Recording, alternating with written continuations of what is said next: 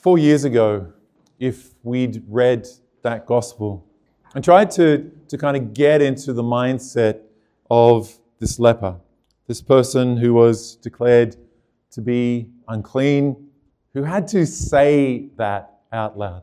When he'd walk around the community, he would have to keep this you know, long distance from everybody else, ringing a bell, calling out that he was unclean. We would have some sense of, of that. We would be able to, to kind of capture images that we might have seen in documentaries or from historical recreations. But we wouldn't have experienced that in the depths of who we are. But in March 2020, of course, all of that changed. When we went into that first lockdown, and all of us experienced this deep sense of fear and anxiety. We didn't know if our neighbors were infected. We didn't know who was clean and unclean. And so we all went into our little houses and we kept ourselves locked away, isolated, separated. And even when we longed to be with someone who was sick, you know, there were so many stories at that time of people who were dying in nursing homes and in hospitals, and no one could go to see them. And so often you saw those images of people standing behind glass windows, looking in at their relatives, just longing to be there, to touch them, just to experience that, that moment of being able to say goodbye, to offer that farewell. Or even just that sense of, of our own family and friends, that we weren't able to go and to, to be with them. And we had to make do with video calls and we had to make do with watching the Mass celebrated for us on our TV screens or mobile phones or, or on our computers. We got a sense then of what it felt like to be unclean, what it felt like to be isolated and separated from the people that we loved. So I think this gospel suddenly begins to take on a different shape for us. When we hear this story of this man who is just crying out for that sense of connection, he wants to be healed, yes, but above all, he wants Jesus to restore him to his family and friends, that he can finally be back with the people that he hasn't seen for who knows how long, how many years he's been separated and isolated. And that's his deepest longing, as it is for us, that longing that we might be in the presence of others, that we might be ourselves before others. Because we have lots of interactions in our lives, we have lots of encounters with other people. You know, we might talk to the, the person that's serving us the, the groceries or whatever those interactions but we want something more than, how are you? Fine, thanks, how are you? We want that depth of that encounter, a place where I can just be myself. There's no more masks. All of the, the BS detectors have, have been set aside.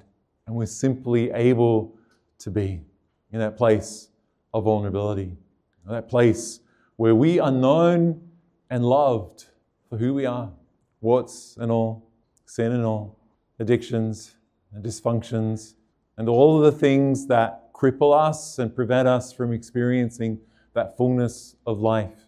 That in that space and in that place that we know that we're accepted.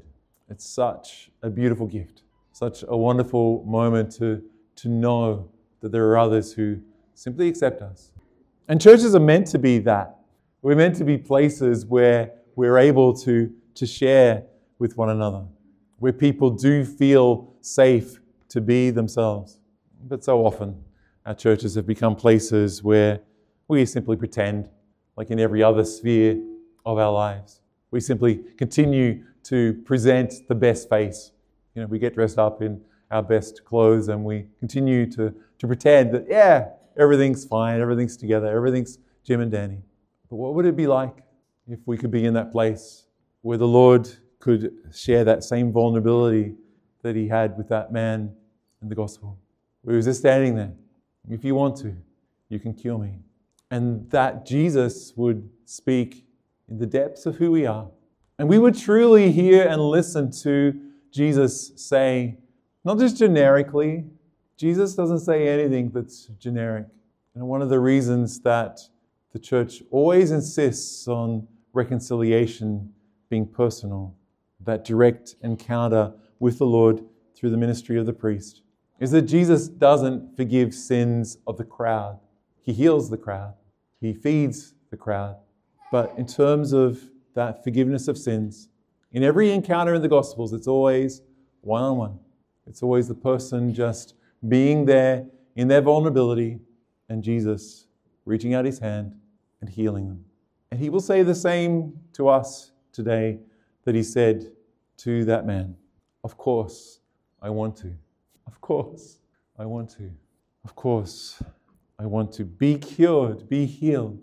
Jesus is always offering that gift to us. Wherever we're hurting, wherever we've been wounded by life, wherever we grieve, Jesus is there for us. He's there to immediately offer that peace, that love, that tenderness. Whatever we didn't receive as children, whatever we missed when we were growing up, whatever hurts that we've experienced by the actions of another person or the actions of ourselves, Jesus wants to bring peace and healing and new life to us today. So, Jesus, I pray for this community. I pray that each of us might just know in the depths of, of who we are, who you are, that we might make space for your love today, that you might indeed be there before us, and that we would let you see us, and that we would let you love us. Jesus, you know where we hurt. You know those spaces and places in the depths of us that long for connection, that long to be released from the isolation that we've placed ourselves in. Jesus, I invite you now to come in this church of the Holy Spirit. I pray that, Spirit, you will bring your mighty breath of new life, that you will restore and renew us, and that this voice of Jesus saying, Of course, I want to be healed, that that will not be a vague message from the past, just strange words that we recite in church, but there will be words of truth that are spoken to us, words that bring us freedom, words that help us to let go of those hurts and those resentments and those wounds of the past. That today we will take one step forward in letting go of those things, that we will allow you to bring us freedom and to restore us. Jesus, there is no sin that you cannot forgive. There is no wound that you cannot heal. So come, Lord. Come with your power. Come with your gentle, whispering voice that speaks into the silence of our hearts and that speaks into our lives to, to bring us freedom and to bring us truth, that we might receive that healing, that we might receive that release, that you might love us in a new and tender way, and that we might find the gift of life that you alone can offer. Come, O Lord, just come and restore. Come and renew. Come and allow us to be connected more deeply to you and to find our peace and connection with one another. We bring these prayers through the beautiful intercession of our Blessed Mother. Glory be to the Father, and to the Son, and to the Holy Spirit, as it was in the beginning, is now, and ever shall be, world without end. Amen.